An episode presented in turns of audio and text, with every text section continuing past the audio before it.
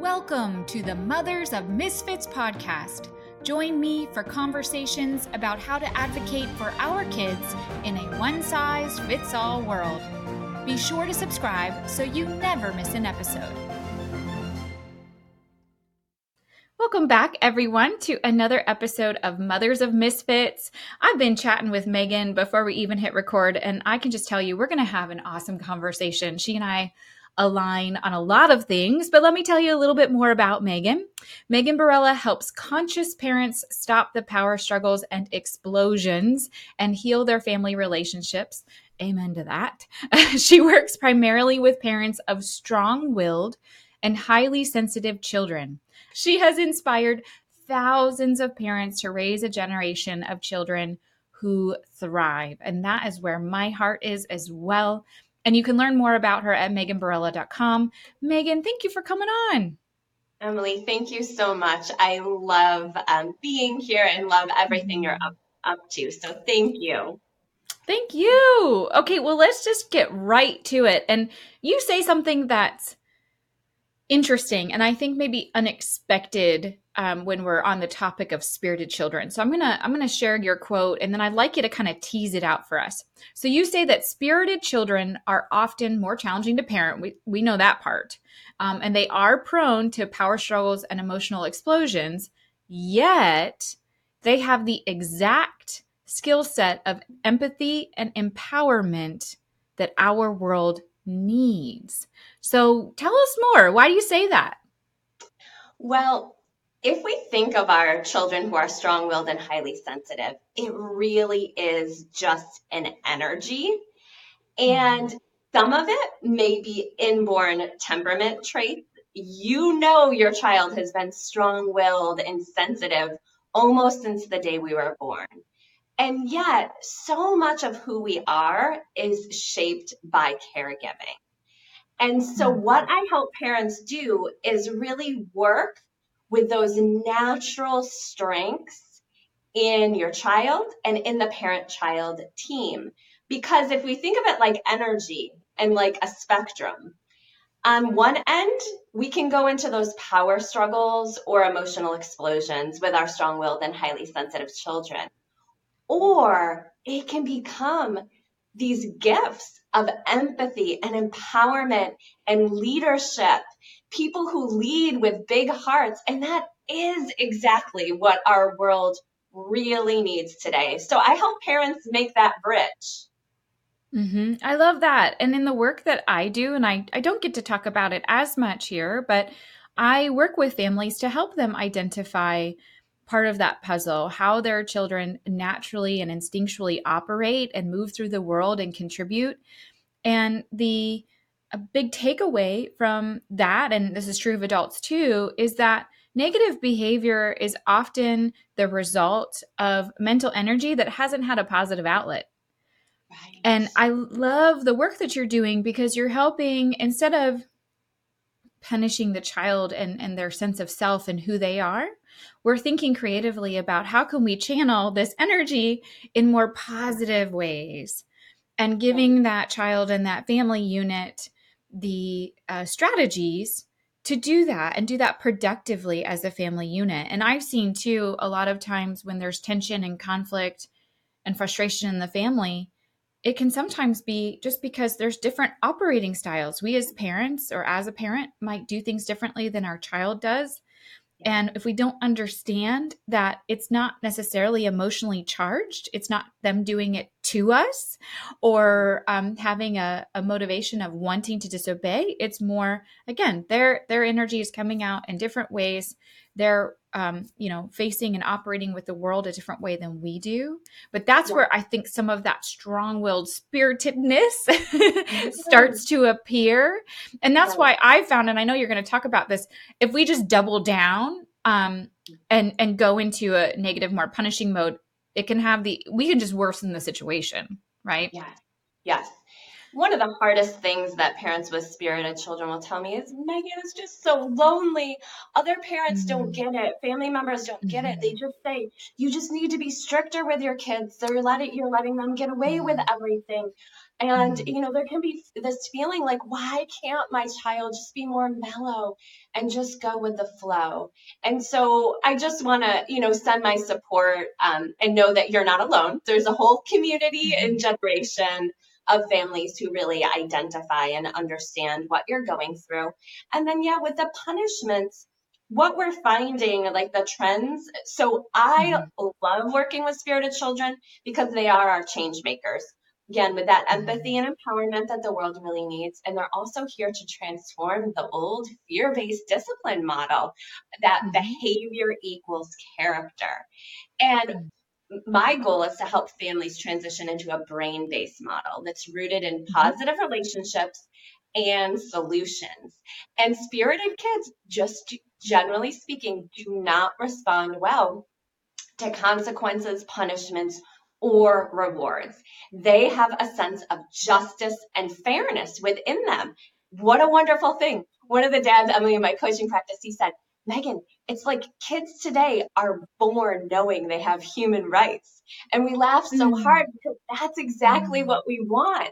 And what it means is the ways that we were raised, just do as you're told. The parents have to have this heavy hand, fear of adults, of school. Spirited kids, they don't follow those rules that we followed. Most of us were raised with, and that's a great thing. So in addition to that temperament dynamic, there's also this transition out of using punishments and rewards that is at play as well in families. I love your thoughts of this change maker.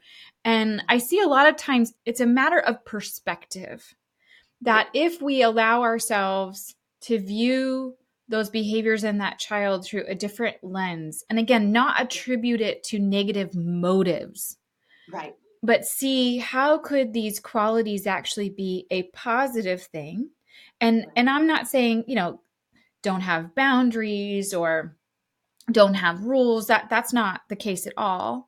But how can we teach them, especially if a lot of these strengths that they have are innate and they're not going to change? So, you know, this is something the child needs to learn to harness, needs to learn to utilize, but in positive ways to make the world around them better, rather than have more of a destructive outcome or a counterproductive outcome. So, you know, that shift in our mindset as parents that I've had to go through. I mean, I got a spirited child. there's a big reason why Mothers of Misfits happened. And, you know, and I'm a spirited person. I've given a lot of people a run for their money, and, you know, I live this, I know how hard this is, but it's so worth the effort. But I want to ask you, Megan, how do we know if we have a spirited child? I think a lot of parents probably know, but just for the gut check, like, what does that mean? Yeah. Well, really, if you notice that the child will, you know that your child is here to lead, that they do best when they're leading. And you may know that right now because you are experiencing power struggles with your child. And that's one of the characteristics. And I actually sometimes call spirited kids CEO kids. Like Emily, like you were sharing just about your life, like look at the amazing things you're here to do in the world, you know, and those same traits were probably with you as a child. I know me, I'm an entrepreneur. Like I can't work for poor management. Like that just doesn't work for me. A lot of us have these traits. And so you may notice that strong will. And then the other piece of that is the highly sensitive. A lot of spirited kids just have really big hearts. They are the ones, like, they'll say the things that, like, they care so deeply. They can be really thoughtful, empathetic, intuitive. And then usually when they have unmet basic needs, they're under stress or out of balance. They may be prone to those emotional explosions. And that's when that's mostly Power struggles, yes, but it's the emotional explosions that usually, and rightly so, worry parents the most. And that's when they'll find me, when there's a lot of an anger or aggression or just really big feelings in the home. And, you know, it's serious. It's a lot. Mm-hmm. It can be very exhausting to ride that roller coaster, which is exactly what it feels like. Yeah. And it changes very quickly, and you don't always see it coming. And so it's like, whoa, okay, we're going downhill. Okay, we're going uphill. It's an intensity. Everything feels more intense, more exaggerated. Yeah. So it's a lot. So Megan, how do we avoid living in all out fighting and yelling matches? Yeah. Well, just really having so much love and respect for your child and the healing they're here to bring your family and your community, our planet, really seeing, you know, loving them, looking at them. And when they are in that positive place, just like looking at their smile, their interests, like just loving who they are. Making sure that you're getting that one-on-one quality time is really important. And then there's a specific framework and process that I take parents of spirited children through. And so we really want to stabilize basic needs in your family and stress levels, because often, and this is one thing you can look at right now, you can kind of track, when do the power struggles happen? That's what we want to know first. What are the patterns in your family? Is it hungry? Is it, you know, overtired? Is it when maybe you're not giving your child enough transition warning? Is it getting out the door every morning to school? We really want to understand what the patterns and trends are in your family. So that place, we really want to build that strong emotional foundation, have you looking at what's working and not working in your family, and then helping you step into your leadership role. Because sadly, most of us didn't, that's one of our most important things, aside of supporting healthy emotional development in our family, is supporting leadership development in our family. And so what does a great leader do? Stand in their strengths and bring out the leadership in other people. And you are here to help your spirited child learn how to lead. And that starts with the way that you're leading yourself, really understanding your strengths. And so a lot of what we're told from that punishment and reward model is the parents have to dictate everything and the kids are just supposed to obey. That, it doesn't work today. And honestly, I work with so many parents who are emotionally exhausted because they're trying to do it that old way.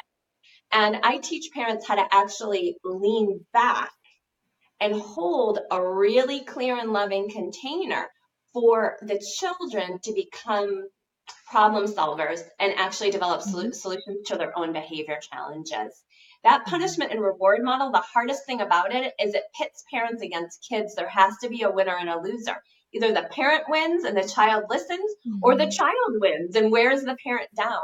What we're doing is we're switching the rotation, where now you're, instead of that tug of war, you're standing behind your child and the problems on the other side, and you're teaching your child how to solve problems and generate solutions. And this is when these spirited children, they fly.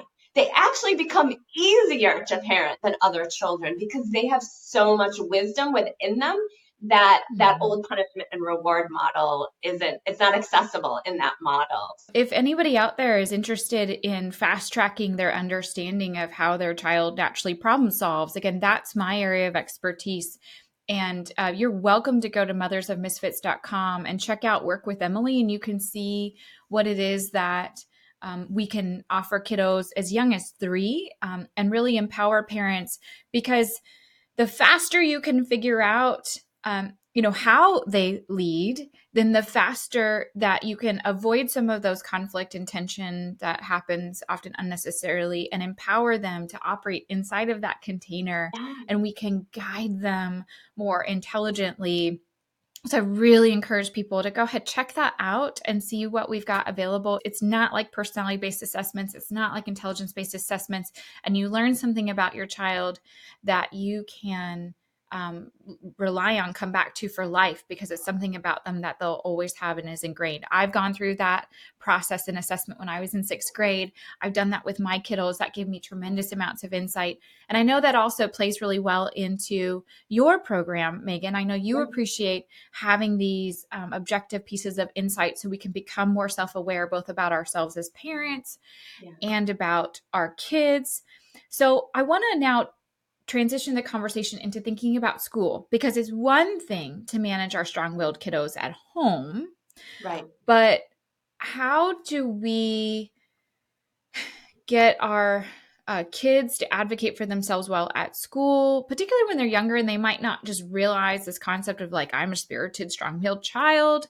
How do you advise families to talk to teachers about this and really get everybody on the same team like you talk about? Well, first of all, I'm so excited to connect with you around the problem solving work that you do and to connect families with you and also to connect more together. As far as the schools, we have to understand that our schools research comes out and then 20 to 30 years later, our schools pick up with the research. So a lot of times, you know, and working, you know, with someone like me or Emily, you're really on the cutting edge of the field. So it's a very stressful time to be a teacher right now. So really coming from that place of, you know, gratitude for all the teacher is doing, and just recognize that a lot of teachers don't know what to do with your child. And so really stepping into that advocating role, they're not taught to, you know, understand the importance of positive relationship and really how to work with kids to generate solutions in the classroom. A lot of them aren't. And the other thing is the teachers, the mindset is after the fact, dealing with behavior reactively. So when we can help the teachers understand that, for example, you can send that child to the principal's office, you can look at, with an older kid, I was just working and they were in in-house suspension, and the child did great because they had that one-on-one connection with the administrator. So they can continue on that track of dealing with behavior negatively. Or they can just meet that child's need for connection. And in positive discipline, we call it belonging. Belonging significant is what the motivating factor for all human behavior is. So working with the teachers to help them, okay, how can we have these proactive, preventative touch points for children throughout the day? And sometimes that's around self-regulation as well, taking breaks from the classroom environment. And just recognize it can be hard for teachers and administrators to get on board. They think they don't have the resources to do this, but in reality, they do, because they're having to deal with it in a negative way. It's just switching from a negative to a positive. And really how understanding, working with your teacher, how to develop plans together with you and the child. But that's the main thing that I'm seeing with kids is they just feel really disconnected. And so they're going into class clown behaviors. And additionally, some children with the focus, they just need things broken down into smaller steps for them. Not every child can just sit down and complete the assignment.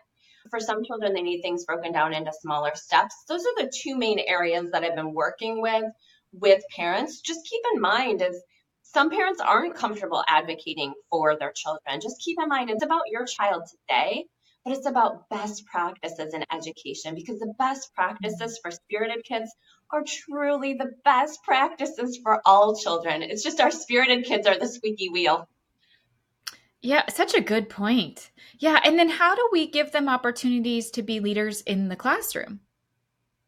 Well, and that can get a little challenging because sometimes, you know, it really is on an individual basis. I think the first place to start is always making individual plans for their behavior and leading themselves. But giving kids a leadership role in the classroom is also huge. For little kids, if there's a bell to ring, I know some kids have done really well sitting next to the teacher. You were saying, you know, conversely, some kids do really well sitting in the back of the classroom. But any way that they can, you know, this one family I was working with, the child as a punishment had to wash the dishes in the cafeteria. Well, why is that a punishment? Why can't that child just be involved in helping in the cafeteria in a proactive way? Because the child loved it. So a lot of the things that are seen as punishment, why can't we just involve children in the school community proactively? Yeah, well, I think that sense of responsibility. So when, you got the class clown, and then, which might be unwelcome behavior, but when you say, hey, you're a leader in this classroom, others are looking to you as an example, and not putting, obligation on them, but more like you've got a really important role to play. Yeah. And you are a natural leader. And here's what leaders do. Let's talk about what do we admire about leaders, and how can you be like that? And how can you guide your peers to be better in who they are? And, having those really uplifting, powerful conversations all along the while, giving our kids positive labels to think about themselves, to talk about themselves, but really stepping into, again, channeling that energy, those emotions in positive ways, and really taking up the mantle, if you will, of you were born to play this role. And that's a big deal. And that means you are set up for great things. So how can we do that now? Fostering those kinds of conversations. And when you speak respectfully, and when you speak clearly, and when you know when to listen, that makes you a more respected leader. That makes you a more effective leader, and really kind of, I think, playing up that leader part. That's one of my biggest takeaways from this conversation. Cause they're going to be our leaders. Why not teach them to start operating like that now, and seeing the wonderful blessing of that now? So we could talk forever and ever and ever, but I want to make sure I mention, Megan, that you're offering to our listeners a guide to parenting spirited children. So we're going to make sure that we make that available. You can grab that through our episode insider newsletters. If you don't know what those are, just sign up at mothersofmisfits.com. Every time we have a new episode, we send out all kinds of goodies and more information about our guests. So don't miss out. Make sure you sign up for that. But Megan, this has been such a joy. Thank you so much for sharing your wisdom with us today and helping us help our, I was going to say my friend calls them spicy kids. So thanks for helping us help our spicy kids. Oh, you're so welcome. When you were saying that about leadership, like I felt it. I was like, oh, it felt so good to hear it. So just remember that power of leadership, and kids are really motivated by helping today. So Emily, thank you. I would like to invite people to, I have a Facebook group, Community Parenting for the Next Generation. And within that community, we also offer a Happy Home Week, which is a 5-day live masterclass complimentary experience. And we'll be offering one this spring. So it's been such a joy to be here today, Emily. Yes. Well, we will all be sure to take you up on that. That's amazing. And definitely check out that Facebook group, and we'll make sure to highlight those opportunities in the episode insider newsletter. So don't miss out on that. But Megan, thanks again.